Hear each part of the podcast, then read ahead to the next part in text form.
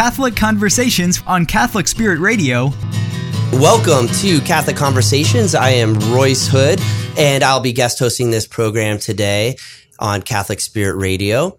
We are joined by two really, really special guests to talk about their work with Elizabeth Ministries. And I'm joined in the studio by Amanda Wesselman and Kristen Peterson. Hello. Hi. Hey, ladies, how are you doing today? Doing well. Doing fine. So, um, we actually were driving down the street on the way to the studio. I had no idea what we were going to be talking about. And I just saw you. You guys were hitchhiking. And I was like, hey, let's get you into the studio. Is that uh, And we were like, let's go. Yeah, totally. right? And my wife tells me I have a very um, colorful way of remembering things because that maybe is not quite exactly what happened. but- Maybe not 100% accurate, but, you know, Yeah. we'll, we'll go with it. We'll go with it, right? There used to be a period of time that my grandfather, who was from Texas, used to actually hitchhike to get to work. Right, long time ago. He's been gone now for many years, but he used to tell me that, like they would literally hitchhike to get to college and to get to school and everything else.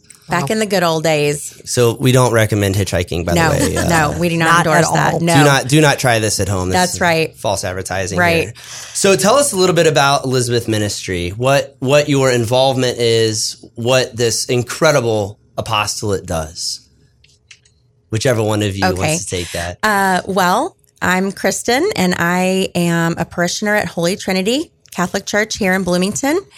And um, Elizabeth Ministry has been a part of our parish ministries for a little over 20 years. And, um, you know, just following the example of Mary and Elizabeth and their wonderful um, example to all of us mothers who are either actively in the role or a spiritual mother and all phases of motherhood. So, our role is to provide encouragement, prayer, and support for any mother who is in um, the joys of motherhood and um, also the sorrows. So, we're just available to anyone who needs us. You know that it's absolutely beautiful because most of the time pregnancies are, you know, a happy. We hope that there'll be a happy occasion, and we know that's not always the case. At least, um, like for instance, my wife and I, we had a, a situation where our child was diagnosed with Potter's syndrome, um, and so I don't know if you're familiar with that story or not, but we had. Um, uh, had several children already, and we found out that we were pregnant with Fulton, and everything was great. And then at 20 weeks, we discovered that he didn't have any kidneys, and because of no kidneys, there would be no amniotic fluid, and because of that, his lungs wouldn't develop. And this little guy had all sorts of other complications as well. And so, it, what had always been a very positive experience for my wife and I turned into like this, like, wow, okay, what are we gonna do? How what how are we going to face this cross? And we didn't love the little guy any different. In fact, he was like our our little hero Yeah. um, because he was this perfect little baby. Um, and so I, I think about that situation. I know that's not all that you do, Right. But that must be a part of it. Is there is there a part of your ministry that does that connects with women and families that are struggling with with a, a difficult pregnancy? Absolutely. Um, you know, when my husband and I moved back to the community in 2004, we were um, coming from a loss, uh, a current loss of a pregnancy with our first child. And so, you know, reaching out to Elizabeth Ministry to uh, when I was then pregnant with um, our second child uh, was a great encouragement for me. It was a way to connect with other moms.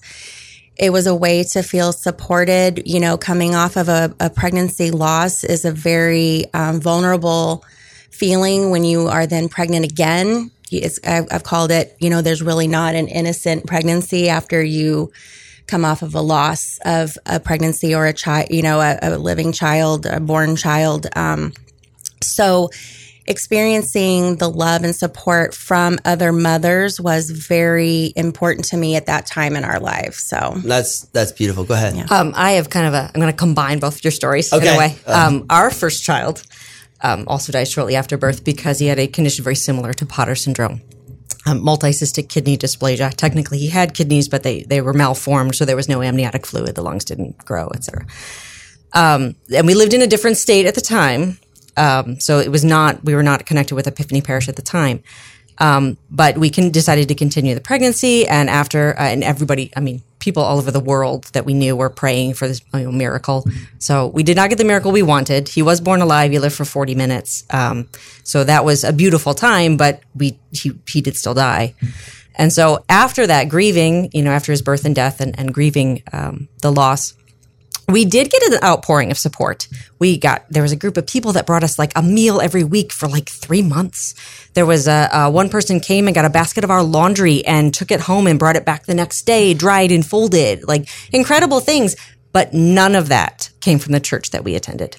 Interesting. Yes. And that was a void that my husband and I both noticed. I taught, it wasn't like we were unknown there either. Like I taught Sunday school. Like we'd gone there for several years. We had sought out pastoral counseling in connection with this pregnancy. I had the funeral there. And yet there wasn't this mechanism in place for, for support. So they did not have Elizabeth Ministry there. So when we moved here um, to Illinois and started attending uh, Epiphany, Elizabeth Ministry was not there at the time. I um, it had been there previously, a few years earlier, but the woman who was running it um, had to step away for personal family reasons, and nobody wanted to pick up the mantle and and go with it because leading a ministry is kind of a lot. So um, I had read in the bulletin. This was what eight years ago now. I read in the bulletin uh, an ad of sorts. There was another woman in the parish who was interested in restarting it, but she didn't want to do it by herself. She wanted a co-leader. So I read this and I, you know, pointed it out, discussed it with my husband. I was like, this is what we were missing at that last place we lived. Like, this is a mechanism to provide support for people in the situation Yeah. that we were in. And, um, and he, you know, we discussed it and he's like, there's way more pros than cons. This would help a lot of people. So That's beautiful. um, this other woman and I started it, and and uh, we've so we've had Elizabeth Ministry at Epiphany again for the past eight years. That's amazing. Yeah, you know, being being able to take a tragedy like that and then sort of pay it forward. I thought that I have to go back a little bit because you mentioned people brought you meals. They called that the meal train. I don't know if that's what it's called everywhere. Yeah. But when we um, lost Fulton, it was we had a meal train, and it was I actually gained weight from the meal train. Yes, people will take care of you with those meals. we did, and it wasn't every week. It was like every other day. There's Yeah. like Yeah. this massive amount of food, and we got really spoiled. Like I think I kind of forgot how to cook over that period of time. And I will say, I'm a little bit jealous. We didn't have anybody offer to do our laundry. That was the only Right. one time. I actually, it, it's kind of funny that the things that people will not accept offers of because I have offered to do that for people, and they're like, "Oh no, no, that's okay," and I'm like, Some things are Seriously? off limits. right. I it mean- feels really personal. Well, you know what? Right? Like, okay, I get if you don't want to send your underwear, Right, but right, like right. your kids' With your clothes. kids, Come yeah. on, that's I don't- fine. Yeah, I don't know that you'd want my family's underwear in your laundry machine. Talk about making saints. I have five children. You're not going to scare me. I Right? got five kids. Okay, we yeah, and so Fulton was our six. We have five at home, and they're all little. So yeah, you never know what you're gonna find in the laundry basket. So true. And I don't know who does like. Okay, so my wife Elise makes fun of me all the time because I always have a napkin or a paper towel in my pants, like in my Oh. pockets.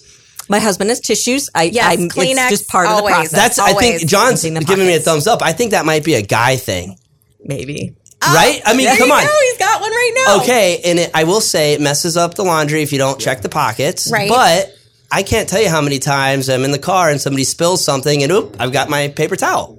It's true. So True. But you know, I will say also with laundry that whoever's doing the laundry, the money found in the laundry, Oh, that's not fair. that's fair game. That's uh you didn't check those pockets. You didn't check the you pockets. didn't check the It's pockets, so it's finder's fee. You know what? I can accept that. I should. We should uh, have a talk with my daughter, who's uh, outside in the lobby waiting. I think yes, right. That might convince her to do the laundry. There you go. There you go. So, um, but no, okay. So you moved. Um, that's just absolutely beautiful. Um, and you know, I'm sorry for your loss as well. And I can only imagine. So with Fulton, we were expecting him to be born alive, and then to similar, like he would not have had long. We um, we were praying for a miracle, and I think in, in many ways we received the miracle that we needed, but not the one we wanted. He Yes. passed away right after his 39 week ultrasound in the womb, so he was stillborn, and he was stillborn on Good Friday, which was for us a very beautiful date for his arrival. Yeah. Um, so man, in, in situations like that, it's so it's so difficult for people to understand, but it's amazing how how much sympathy people have. And honestly, we received outpourings of support for Fulton as well from around the world. Um, we had we recorded a song to his heartbeat. So the heartbeat is the metronome, and people have played that. And we've we received messages of one woman that had said she hadn't prayed in 20 years because she had uh, she was actually post abortive and really just had gone through this grieving process completely alone and had never talked to anybody about it. And she heard the song, she read the story, and she's like, "I'm, you know, this this did something for me." Wow. Um, so that you know that you never know, but even just sharing. And now look what you're doing. So eight years at Epiphany. Yeah. I'm always afraid I'm going to say that word wrong, by the way. you, you did it. and, all right. And how long have you been involved with Elizabeth Ministry? Um, I was thinking back on that. Um, so we have a senior and a sophomore at Central Catholic and an eighth grader at Corpus Christi. And I believe our oldest was about two, maybe even a little younger. So that would have put Ryan in a in a baby carrier. um, so I mean, probably about 16 years Yeah. with Elizabeth Ministry. and you had kids at home when you were getting involved, right? I mean, Yeah, little ones. That, yeah. that would be a lot. So tell us a little bit. I mean, okay, so you you're helping moms through any any situation in pregnancy, basically. I mean, tell us a little bit about the services that you guys provide, if you could. Um, at Epiphany, we've we have kind of people seem to, to key on the the physical support. So one thing we do is a meal train when somebody is um, expecting a baby, either adoption or or birth. That's probably the most common thing, co- most common time that we provide meals. Um, so we actually have a um, every once in a while, every few months, we'll do a call out. You know, hey, Elizabeth ministers, come. We do a massive like freezer cooking night, and in like two to three hours, we get like twelve meals stocked That's in the amazing. freezer, so that if um, actually I do know one family that they're they literally have like we got a call today that like a baby's being placed with us or a foster child's being placed with us. So you know people like can just literally grab it out of the freezer and drop it off at their house. Um, so it's nice to have that. Um, and we also have other other um, families who are other Elizabeth ministers who sign up and they'll provide another meal. So usually families get two meals from us after um, the birth of a baby is most common, but like um, for hospitalization or those other kind of things that are very hard on a family, sometimes we'll help with those situations too. Um, we also have a have a prayer list um, that, that gets refreshed monthly for people who um, are in whatever situation that they want prayed for. A lot of times it's expanding your family, but um, sometimes people want prayed for children who are being evaluated for special needs or um, for the loss of a child. Um, and we na- we name the children wh- whether they've been welcomed into the home or whether they've been lost or you know whatever. We always make sure to have a name associated with the parents because that that helps to um, acknowledge the the personhood, the beauty of of the child who was lost. Um, and so for losses like that, miscarriages are probably the most common. I don't know that we've had a stillbirth in the parish that we've been aware of. Um, we uh, provide a spiritual bouquet. So we'll kind of send out an email call. Um, you know, what kind of prayer are you willing to offer for the, the healing, the, um, um, for the uh, sake of this family? And so people will, you know, come back with, I'm going to pray a rosary. I'm going to do an hour of Eucharistic adoration. I'm going to offer my mass intentions, like these different kinds of prayers. And then one person kind of collects all of those and, and makes like a, um, a little, uh, paper, I guess. It's usually like a paper craft kind of thing, usually in the form of flowers because it's a spiritual bouquet that lists all of these different prayers, That's right? So it's one flower for every rosary that's prayed or chaplet of divine mercy or, you know, every off- prayer that's offered. And then you get presented with that. Um, And that's helpful. I have received that actually. I've also miscarried twice. Um, after having several children. And so having received that is very much a consolation to know that people are praying for you and how they're doing it. Um, so that's another thing um, that we've done. We also um, offer like a, a personal like somebody to come visit you this kind of connection with other mothers i'm a little surprised that more people aren't like yes come on over i would love to you know talk pregnancy and motherhood with you um, so for the for the most part they just kind of email or text a little bit and then um, pray for them obviously I feel like it's a different world with that. Like, Yeah. you know, especially at my house, we have three dogs. We have six kids there now. Like having somebody come over is not always the best idea. It's an ordeal. well, I think it's a combination of two things. I think it's a combination of Midwestern helpfulness. You know, oh, I don't want to be a burden. I don't want to take up your time, but I'm offering. I would love to come and just chat with you. And the other thing is, I have zero judgment about my house is an absolute toy foon. Like you have to pick your way to get to the couch. So there is no judgment on my See, as long as you're comfortable with that, with us, I feel like we're like, okay, you know, I'm like, my idea of cleaning is very different than my wife's. yeah. And, you know, I'll just find a closet and throw everything into it, which isn't great if you open the closet. but for the just moment, don't open the closet when the guest is there. Right. but then inevitably one of the kids comes walking along and they Yes. open the closet. Sure. And it's a disaster. Right, right. You have to find the locked closet. No. but that's of it. and then we have a English bulldog pug mix. Mm. His name is Wilbur. And his favorite activity in the world, he actually does look like Wilbur from Charlotte's Web. Oh His favorite activity is to go outside, lay in the mud, and bark at a rock. And it's a Wow. pretty it's a pretty big rock, right? And so he'll he'll actually look at this thing and it doesn't ever move. It doesn't talk to him, it's a rock. But he'll bark at it and run in circles like it's like he's playing with it. Okay. And then he comes in and he gets on the couch. Oh, fantastic. Yeah. All muddy. Yeah. Yeah, right? I'm So- sure your wife loves that. She she does think he's cute, but Yeah. he's Good thing. Good thing. He He's smells cute. he smells like you would expect a Wilbur to smell. Um, anyway, so no, but that's amazing. I love the fact that I mean the meal the meal trains. Uh, we already talked about that. I mean that's huge, and I think that too is a great way for people to connect with other parishioners because during that process, you know, people would come over, they would bring the meals, they would talk to us, and we, it was there was some fellowship involved in that and some you know relationships that were built from that as well. Plus, in some cases, you have to return the Tupperware, so there's like a follow up built Right. in Yes. um, which I'm kind of joking, but it was awesome. Um, the other thing was the prayer list. I mean, that to us was huge. I mean, knowing that people people were praying for us, I know personally that meant the world, and we really, really tried too to also remember those people. Like when people told us they're praying for us, it was like, wow, like we need to do that for them as well right. um, we had some people too that were offering. Like we had one young lady that um, suffers from uh, seizures and different things, and she she actually was offering up anytime she would have a seizure, she would offer that up for our our baby that we're you know still Wow.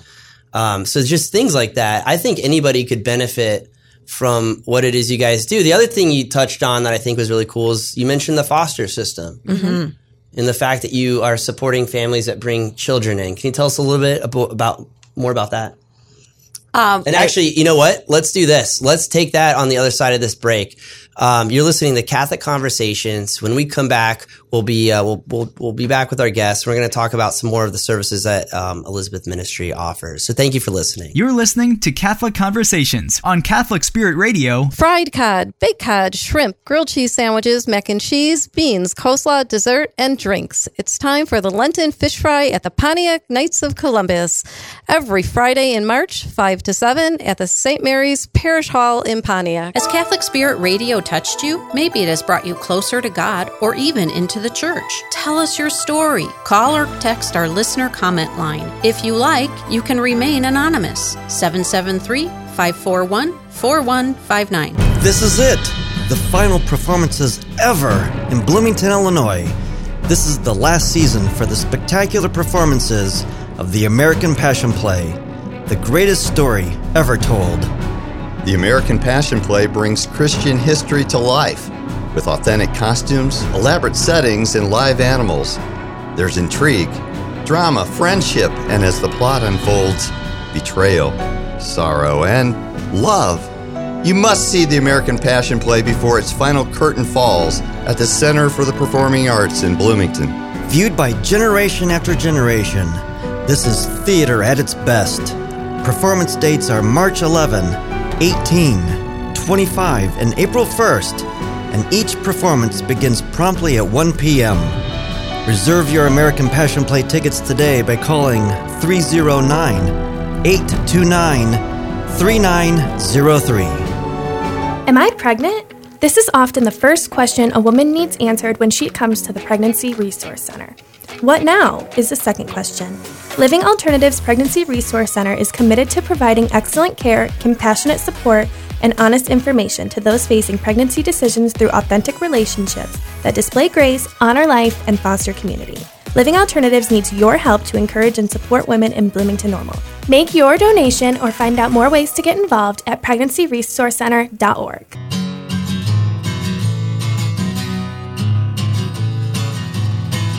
Welcome back. You're listening to Catholic Conversations, and I'm your host, Royce Hood. Um, and we just want to thank all the sponsors of Catholic Spirit Radio. Please be sure to um, support them, check them out on the web. And as always, be sure to download the app for Catholic Spirit Radio. Um, if you haven't already done that, go to CatholicSpiritRadio.com. All right, so we are sitting here with Amanda and uh, Kristen, uh, who are both involved with Elizabeth Ministry at their parish. And we were talking about some of the um, the great work that uh, the volunteers through Elizabeth Ministry do for people that are in all different stages of pregnancy, um, as well as just building building their families. Um, everything from uh, pregnancies that are difficult to adoption to new babies and everything in between. Um, tell us a little bit. You mentioned before that um, some of the services that you all provide deal with people that are opening their homes to the foster foster children. Can you tell us a little bit about that? So we, we treat that basically like the uh, adding a child to your family in any other way. So those people get um, certainly added to the prayer list if they if they want to be added, which never nobody's ever refused, and um, they get uh, meals for you know because it's hard to add a kid to your family, um, and um, that kind of you know checking in sort of support. You know what else do you need from me? Kind of thing. So we basically we just treat the a foster child as if any other expansion of your family. Oh, that's beautiful. Do people need to be a member of your parish in order to um, to enjoy sort of the fruits of your labor through through the ministry? I mean, I hate to say yes because you never want to refuse anyone, but usually, I mean, it is parish based. Um, but I'm sure if you know father came to us with a special situation, we would never refuse. Right. So I mean, that's just probably how people how you find out about somebody Right. is because they're part of that community. Right. Exactly. That makes sense. Exactly. Um, and talk a little bit uh, too about um, about baptism and other other aspects of what you all do. So at Holy Trinity and um, Historic, we do provide a baptism bag for um, that special day for that little one. Um, within the baptism bag, there is a prayer for mom and a prayer for baby. There's a, a special book and a prayer bear that is um, provided to the family. And I know for my kids, I have all three of their baby books have their prayer inside their baby book because that's just a really special you know time. And um, i always teared up at their baptisms because i just you know just welcoming welcoming them into the into the church family is just such a beautiful gift. Um, and so that's something that our our ministry provides for each family. And um, we also do um, flowers for the moms on Mother's Day at the church um, with a prayer attached. So each mother, whether whatever phase of motherhood she's in, is welcome to take a flower at the end of Mass and um, receive that prayer along with that. That's So, beautiful. Yeah. Kristen, I have to say, I'm impressed that you have baby books for all three of your children. I have a lot of digital photos of all my kids, Right. But no real Yeah. books per se. Um, so at Epiphany, we also do a baptism gift uh, the baptism of a child, and um, we give a hooded towel.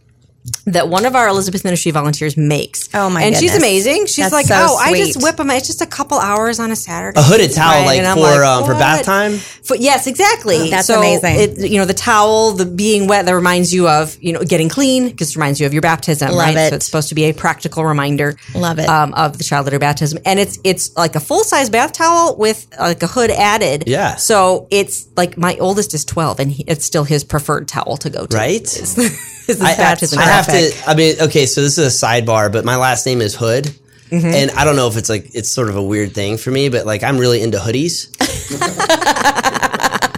I am. I can't help it. And every single my it kind of it's sort of like funny because every single one of my kids like that's my go to thing. Like here's a hoodie. And I mean they're very comfortable. You Uh-huh. They get- are. right? And so, but I'm a little jealous. I really don't see bath towels for guys my size with a hood. There are Well, not. there's You a gotta make 'em. market. You need to get into that. Well, I mean, it sounds like you guys have the manufacturer already identified. We could come and go into business. Yeah, may, well, I don't know. If I tell her that she can market it and sell it, then We could you sell it on we'll the just to- yeah. Maybe we can do an ad on the radio. station. There you go. There we there go. you go. No, that's that's so cool. I mean, we um our kids again they they love stuff like that. And the prayer Yes. book, and you mentioned the the prayer uh, the bear. prayer bear. It's like a little stuffed bear with a little, you know, cross or whatever, you know, is we're able to get at that time. But it's usually a little white bear and it has just a little special heart on it. And, um, you know, that's something that can grow with the child. And then once they're all grown up, it's a special memory that they can either pass on or, you know, mom and dad hold on to it. But You know, I still have a bear from when I was a kid. No oh, joke, yeah. right? yeah, yeah. I don't know if that's like a normal thing or not. No, my husband has one from his childhood that's in our closet, and his name's Clyde. Clyde. yeah, That's a great name, right. For a bear. Yeah. We have a number of. Did he name? Yes. Did he name it himself? I believe he did, and it is a very well loved, worn out Yeah. bear. But he's so special, and he does he does uh, he still has ownership at our house. So Okay, see, I I gave mine to my daughter Ava, who is my firstborn. So she has, and his name was Baby. Was- I don't know There why. you go. That's just what I always called the bear was Baby. So, that's cute. But- I love that. yeah, and actually, my the story on the bear that I have is that it was actually my mother's, and I just really liked it. She kept putting it in her closet, and I kept taking it. So eventually, she just let me have it. Right. And The uh, things we do for our children. right. Relinquish the bear. exactly. So, um, I mean, I, I love this. I love the fact that I mean, I feel like so much of what you do, you're bringing you're bringing love, you're bringing positivity into people's hearts, into their homes. How how does somebody again your your parishioners? How does somebody find out about your ministry if they're at their parish, um, or if if they don't if maybe their parish doesn't have your ministry? Right. So if you're interested in, you know, learning about Elizabeth Ministry and becoming part of the ministry or using um, the resources that we provide or getting support um, in any way from our ministry, you can go on the website, um, which is hsp-ht.org and, um, you know, find Elizabeth Ministry that way. And that's for your particular That's parish. for our particular Okay. parish. But if you're interested in starting an Elizabeth ministry at a parish, um, you can go to uh, Elizabeth Ministry International. And, you know, you can just even enter that into the Google search and it'll pull it up. ElizabethMinistry.org. Does, does that sound that right? That sounds right. That sounds right. And that'll take you to Elizabeth Ministry International. And they have all kinds of beautiful information along with how to start an Elizabeth ministry at your parish. And so both of you are volunteers, is that right? Correct. And how many um, people work with you with, through this ministry at each of your parishes? So I also have um, two women who work with me. I work with them, um, Kathy Whelan and Charlene Homan, who bring beautiful examples of motherhood into the organization because we have one mom who mothers um, a large family, and we have another mother who is um, who has biological children and an adopted child. And then there's me, and I have three children and um, have experienced loss. And so, anybody within our parish and um, also at a historic can use um, our experiences to help them through um, good and bad times, along with anyone else who's in our ministry who may have a certain special experience that relates to somebody who's going through something. Do you feel like that's a majority of uh, of the women that get involved? Have they experienced some loss, or is there have they just ex- been on the receiving end of the love that your ministry provides, or is it a little bit of both? Well, I think it's a little bit of both. And I also think that sometimes moms are just looking for a connection with other moms. And the Elizabeth Ministry is a great way to just get that initial contact, even if you aren't going through, you know, something tragic or, you know, even something beautiful. But, um, you know, it can just be that way to connect with other moms. that's great. Yeah. Yeah, Yeah. it's part of what what what builds the community of the church Sure. um, and welcomes them into the church family that you have other moms to to talk to and commiserate with, especially if they're like a little bit ahead of your station of parenthood. Right. So if you're only your first or second kid, and you know to talk to somebody whose kids are a little bit older, or maybe they have more children, getting that additional perspective is is really really valuable. I totally agree with that. I call them veteran moms. Yes. like those are, you know, those are t- untapped resources sometimes that are just, you got to get in there and get that opinion and get that advice from somebody who's been through it, um, good or bad. You know, we're on the cusp of graduation for our first time from high school. Oh, and boy. it's like, you know, ah, so I'm asking, you know, Kathy, you know, how, how do we go about this and what does it look like on the other side? And so just even simple times like that, where you connect with somebody um, within the ministry can be just such a, a feeling of support and community that it's just great. So you've got your first graduation coming up, and then do we have plans for college? yes, she's actually going to play volleyball at Illinois Wesleyan. So we're very excited that she'll only be about 20 minutes down the road. Yes. from we can go to games. And uh, yeah, so we're feeling very blessed that she's going to be in town and continuing her love of volleyball and studying at a, a very great academic uh, university. You know, so I'm from South Florida, and volleyball was a big thing. Yeah. in Florida. I'm surprised how many Midwesterners play volleyball. It's big. No offense to my Midwestern. Well, we play it in gyms, right? In It's a little bit South different. Florida, it's a little Yeah. more outdoor. Right, the sand, the sand That's very volleyball, true. but yeah, we're we're more on the courts, you know. there is something about having sand under your feet when you're playing volleyball. It's a little bit different. oh yeah, that'll that'll build those legs. You know what we should do is start bringing sand into like the indoor volleyball courts and just You Only probably- if you volunteer to clean it That's up. I'm not- right. yeah. yeah, not at my house. No. so that's exciting and uh, yeah i mean for my daughter again she's uh, she's nine i've told her she's not allowed to leave for college right. um, i don't know if that perspective of mine will change but at this point we're not even anywhere close to being there Oh, it is. Uh, it's a bittersweet time. You know, I always say that every aspect of parenthood is bittersweet, right? You're excited for what's coming up and what the future is going to hold, that near future, but it's bitter because it's kind of hard to leave that phase behind, that phase that you're you're walking out of. But um, it's such a journey, and just knowing that God is guiding, and uh, you just, boy, pray a lot. no I, you know i want to talk to you both um, and we just got a couple more minutes on this segment um, so uh, kristen i kind of want to ask you a little bit about that i mean how much I mean, you're, you're, you've been involved with Elizabeth Ministry for a number of years now. You've raised children. You're still raising them. Yeah. How much does faith play a role in how you sort of run your home? Well, I'm very blessed that um, I'm married to a man who is an incredible um, Catholic. He's a wonderful, faithful man. And so he's a great example for our entire family. Our family is, um, you know, we parent on the foundation of faith. Our kids attend Catholic school and not that that's the end all be all of, you know, parenting in the faithful way. Um, but we just find it important um, to have it in our home and have it in their education. And I feel like because we have set the example and the tone for how important faith is in our lives, especially nowadays, um, that our kids are going to go out into the world armed to defend their faith. You know, I feel like we're raising three kiddos who are pretty concrete in their beliefs. And do I know what the future holds? No. That's what prayer's for, right? And that's what faith is for. But um, I do feel like, especially sending Paige out into the world on her own, you know, into college in the next, um, you know, six months or whatever, I feel like we've armed her and she does have such a good grasp on what she believes. And she's very firm in her beliefs that I feel like she can defend that, you know, even when she's out there You know, that's beautiful. I think uh, what you're getting to is, you know, uh, these children as they grow up, they, they, they start making decisions. Yeah.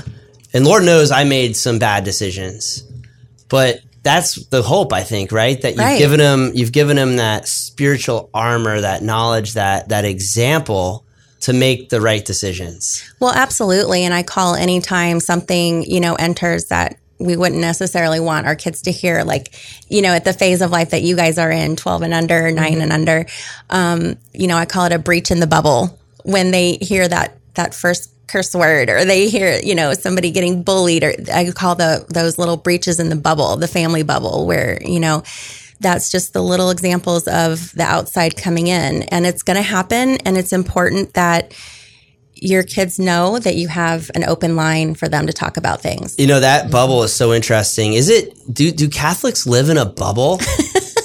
do we? Gosh, you know, I don't think we live in a bubble, but I feel like um I've thought about that a few You times know, though. like- in, in some ways I think I, I don't know. I feel like we sort of are raising our kid on purpose. Well, yeah.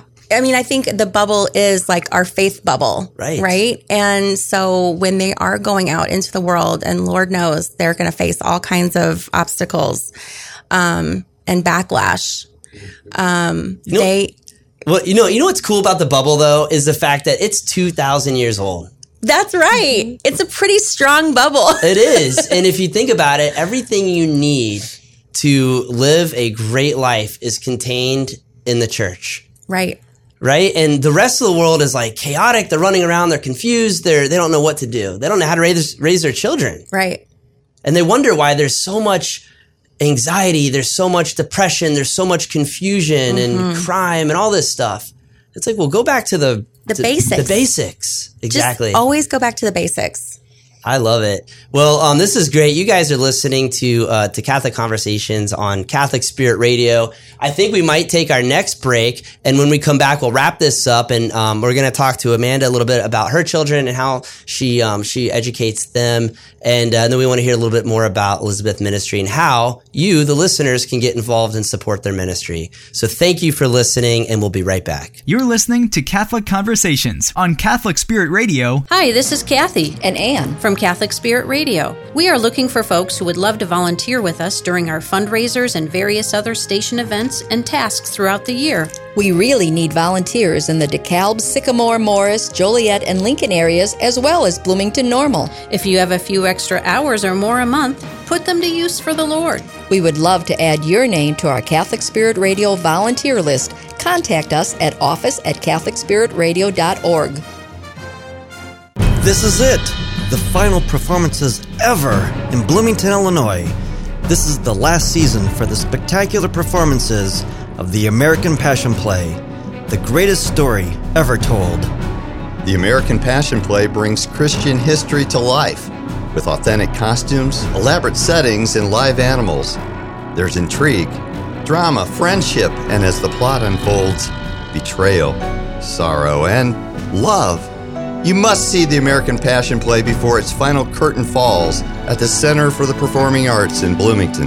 Viewed by generation after generation, this is theater at its best. Performance dates are March 11, 18, 25, and April 1st, and each performance begins promptly at 1 p.m.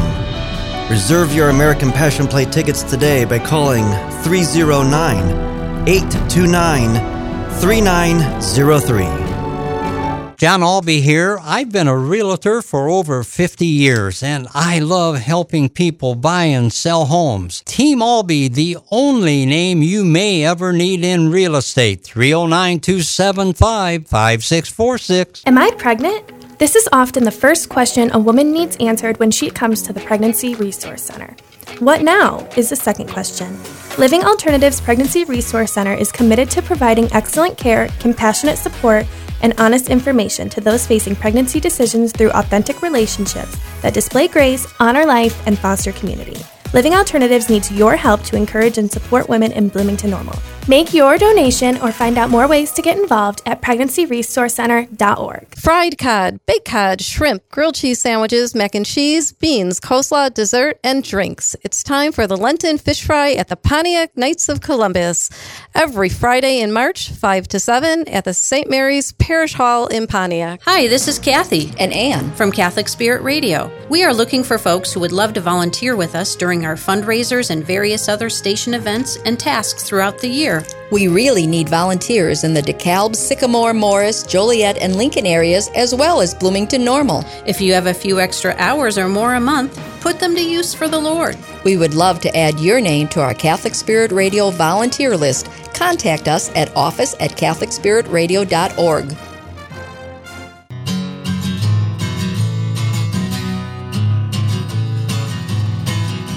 Welcome back. You're listening to Catholic Conversations, and I am guest hosting this program today. Uh, my, my name is Royce Hood, and I'm so glad to be here. Um, and we really just want to encourage everybody listening to uh, to support Catholic Spirit Radio. Be sure to like us on Facebook. You can also follow me. I'm on Twitter at Royce Hood, and I'm also on Facebook. Just type in Royce Hood, and there's a few um, fake Royce Hoods out there actually. Can you guys believe that? There's actually There's only one OG, right? But Right? Lots of imitators. I Lots am- of imitators. I am the OG Royce Hood. There's no question. But there's actually like two other Royce Hoods at my bank. wow. Unrelated. That That's pretty Yeah. Yeah. wild. Yeah, there's a doctor in Florida who is Royce Hood and then his son is Royce Hood. It's Mm-hmm. really weird, but I bought the dot com so they don't they don't get that. Nice. I nice. was- Good thinking. yeah. Right. Right? Way to Exactly. get on that. so we just want to thank everybody for listening. And we are joined by uh, Amanda Wesselman and uh, Kristen Peterson, who are both involved with Elizabeth Elizabeth Ministry at their parishes. Um, and we were talking to Kristen a little bit about how much faith plays a role with how she um, has raised her children and preparing her daughter who's about to go off to college. And I want to switch over to Amanda for a minute and kind of ask the same question. I mean, so you're you're involved in this amazing ministry that sends love and care to to, to mothers in all stages of pregnancy. How do you raise your own children? Um, we I have five children at home. Um, they're a, the oldest is twelve, and the youngest is now two. And we um, homeschool.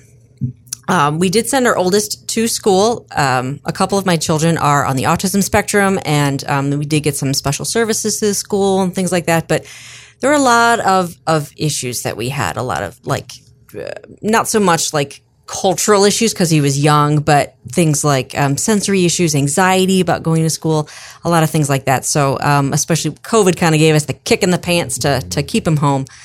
Um, and it's been a very much a blessing for us. Um, I'm not gonna say it's easy, but I will also say that sending a kid to school also not easy. Um, just a lot to keep up with, a lot of teachers to email, a lot of um, You can uh, a lot say that, but I still think you of. have the harder position. well, I, I I love it. Um, before parenthood, I worked as a, an educator in museums for ten years. I taught Sunday school to preschoolers for several years. So, like, You're made for it. te- right? This is this is kind of um, even though, ironically, I once told my mother apparently I could never homeschool. Oh no, Right. they've got to go to school. Famous last words. right? Exactly. Yep. Exactly. I'm eating those words now. um, so, uh, so one of the benefits of having everybody home is that we can do faith-based things with everybody there, um, and that when when my oldest was going to school, he he would come home and he would just be so exhausted, so just done from you know mitigating his sensory issues, from dealing with the anxiety and all of the people. And so he would come home and like, you want me to pray even one decade of a rosary? Are you kidding me? Like he just couldn't, couldn't at all. We barely got the kid to, to mass. So, uh, and that was only once a week. So having everybody home is, is a benefit because now every day we can do something to like, uh, help encourage and, and build that faith. Are you following a um, like a program, a curriculum, or did you sort of build your own program that works for you? Um, I am a builder. I'm I'm what's known as an eclectic homeschooler. So you sort of piece things together. So for for some academic subjects, I do use a curriculum, uh, math, reading, especially.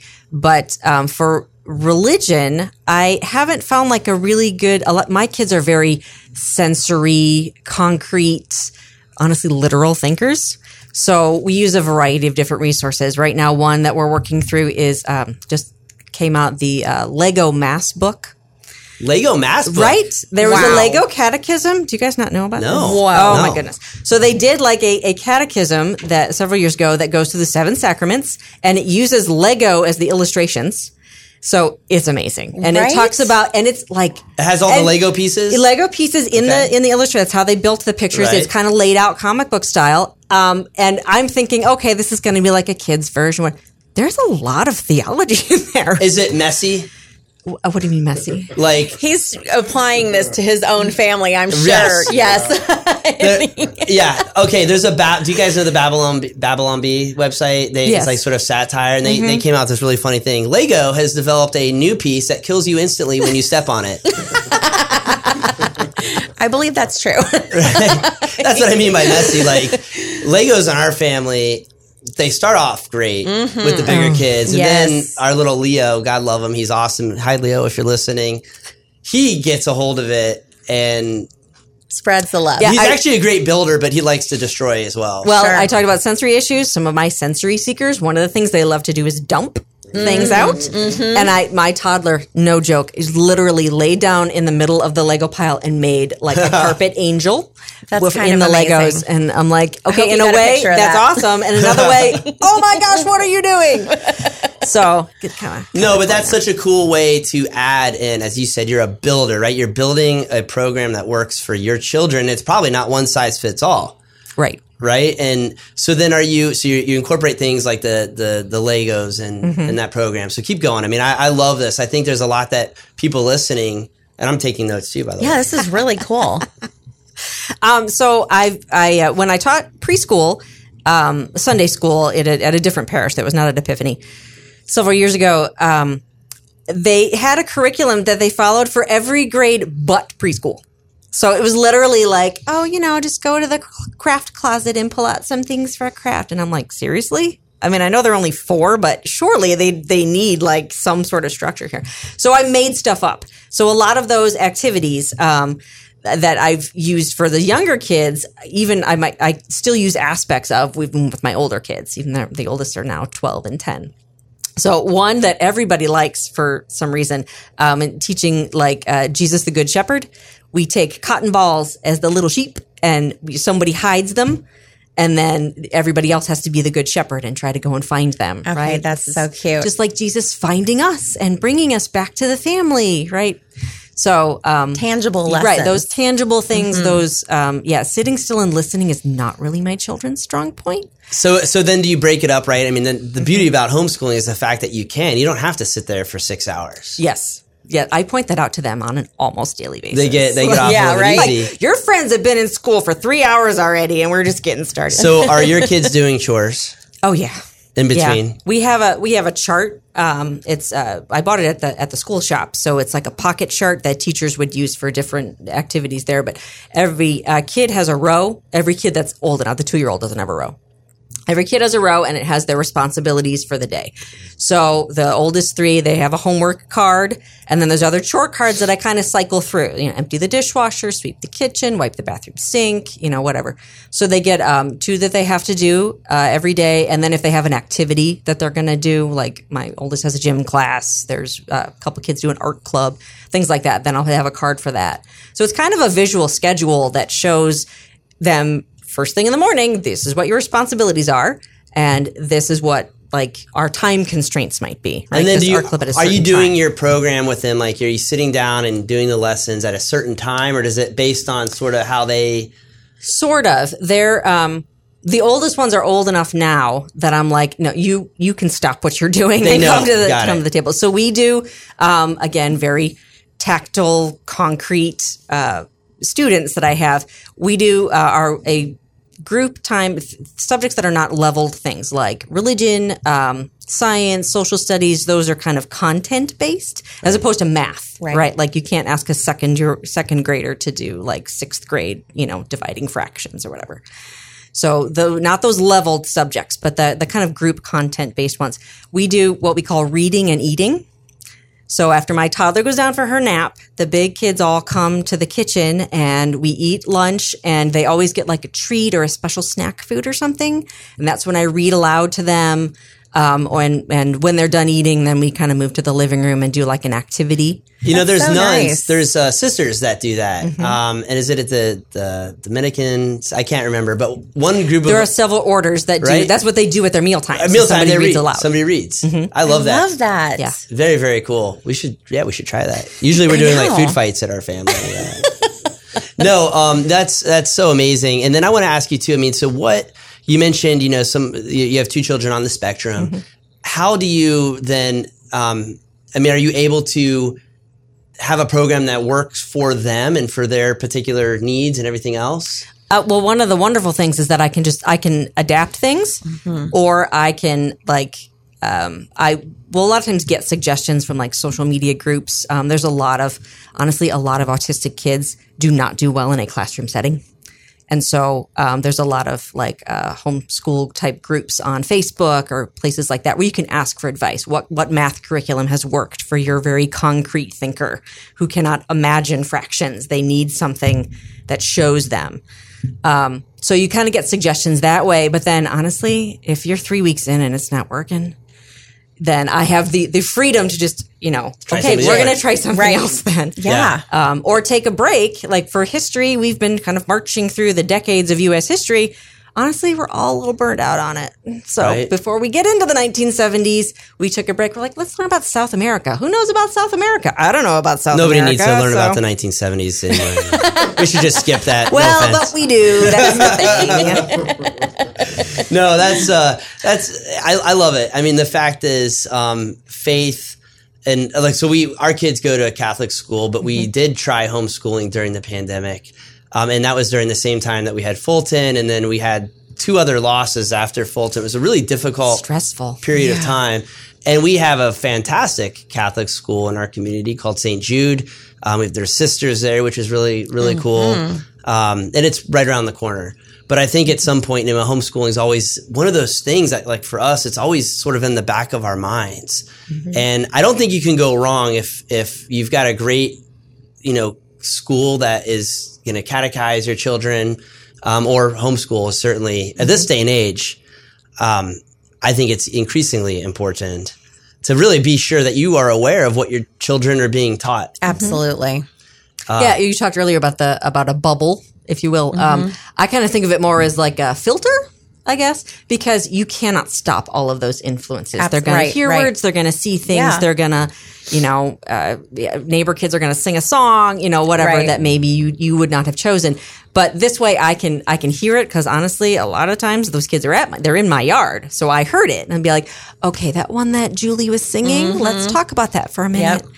um, so that you can at least filter it through that that lens that Yeah. you know like you know tommy was not using kind words that is not how we are a good friend like those kind of things I like that. can kind of deal with it like almost right in the moment It's a it's a bubble filter. A mm-hmm. bubble filter. Yes. There we go. there you go no, I think I mean no, it's it's so true. And look, we I'm absolutely raising my kids in a bubble. I mean, we expose them to just enough, but like you said, just going outside and playing with their friends, they're bombarded with the the world. right. Right. and that's unavoidable. Um, you know, it's funny. We we were watching a, a Catholic movie on YouTube. It was called uh, what was it called? It was something about the Black Swan. Um, gosh, it's going to come back to me. Really cool story about World War II, um, where there was this Monsignor at the Vatican that ran this sort of like underground railroad to help Mm-hmm. prisoners, help Jews, everybody get out of Rome during the Nazi occupation. Mm-hmm. And the guy that was in charge of the Gestapo, who was arresting everybody and was trying to uh, trying to murder this Monsignor, ended up in prison. And the only visitor, and he was sentenced to life imprisonment for war crimes. He had one visitor a month for 30 years, and it was the Monsignor.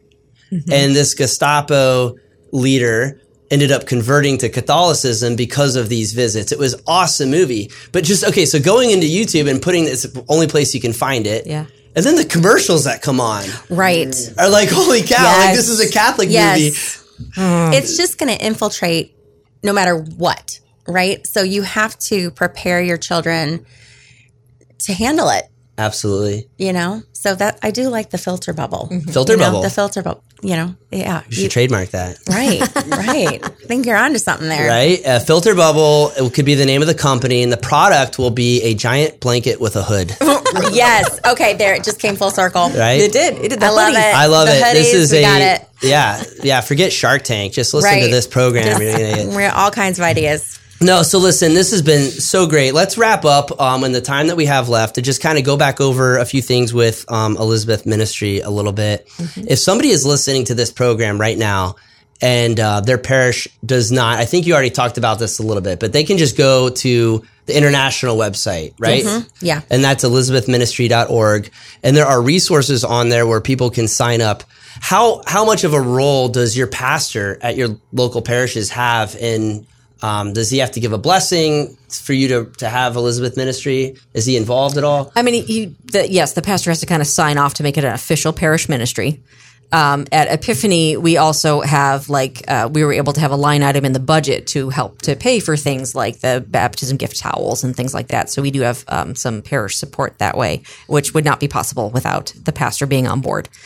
Um, now, fortunately, the the pastor at Epiphany was like, "This is an amazing. Yes, this is amazing. You want to get a group together and support families? Then I'm all for it." Um, so that was good. But we did have to kind of go and you know say we want to make this an official ministry. So you know, can you do the paperwork? Whatever you do on your end. Nobody ever likes paperwork. Right. no, right. I know. Right? No, that's huge. I think when um, with Fulton and we received the outpouring of support from our parish, I, I don't believe, and I could be wrong, but I don't believe it was done through an official ministry. It was just, you know, the moms of the parish. Yeah. Um, and again, we have a great school where everybody's very, very involved. And Yep. it was really just one or two people taking charge and setting up the train and everything else. Um, when I first heard Meal Train, I actually thought we were getting tickets to go on like a train. And they would serve you a meal. This sounds amazing. yeah. And I was like, this is great because in Florida, really, you don't take any trains. Right. That's like a that's a like a Midwest thing, I guess. Yeah. Chicago thing. Right. The ground's a little more solid here. Sounds a little yeah. swampy and sandy You down know, there in people Florida. think that it is a little bit wet down there, I guess. But yeah, there's there's not as many trains, that's for sure. Anyway, I will say that when you have an official ministry, um, a, a lot of times what happens when there's especially like a tragic situation or even just somebody who's like, oh wow, they just had a baby and they just moved to town. Like people want to help, Yeah. but a lot of times they don't know how to help. So when you have an official ministry they can be like, oh, I'll just contact, you know, I'll email Elizabeth Ministry and give them the the new family's name, and then they can get them a couple meals or you know check in on them. And that's I think that's what at the, the the church that we were at that there was no support from the church. It was because it not that people didn't want to help, but they didn't know how. There was no Right. base. So um, this the part of what Elizabeth Ministry does is give people yes, volunteers make it happen, but even just people who have heard about you know a family that might be able to use some of the services, then they can kind of pass their name along, and we can reach out to them. I would way. think too that would be such a great tool for evangelization. Oh, and, absolutely. And growing your parish. I mean, frankly, you know, ministry like this really could. I mean, I know most of the families are involved in the parish already, but like you're saying, if you know of somebody that needs help, um, what greater way to show them love and to invite them into the parish? Absolutely. So that's great. Well, listen, you've been listening to Catholic Conversations. I am your um, guest host today, Royce Hood on Catholic Spirit Radio. We just want to thank all of our listeners for tuning in. We want to thank Amanda and Kristen uh, for all the great work that they do through Elizabeth Ministry. Thank you so much for tuning in. You've been listening to Catholic Conversations. Download our podcasts at CatholicSpiritRadio.com.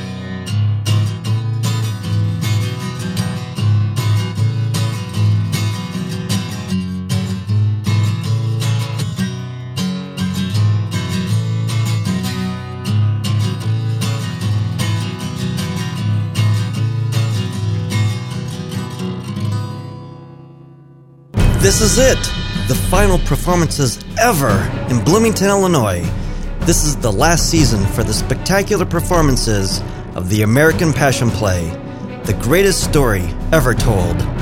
The American Passion Play brings Christian history to life with authentic costumes, elaborate settings, and live animals. There's intrigue, drama, friendship, and as the plot unfolds, betrayal, sorrow, and love.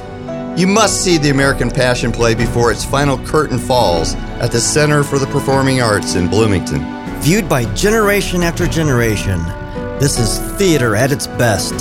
Performance dates are March 11, 18, 25, and April 1st, and each performance begins promptly at 1 p.m. Reserve your American Passion Play tickets today by calling 309 829 3903.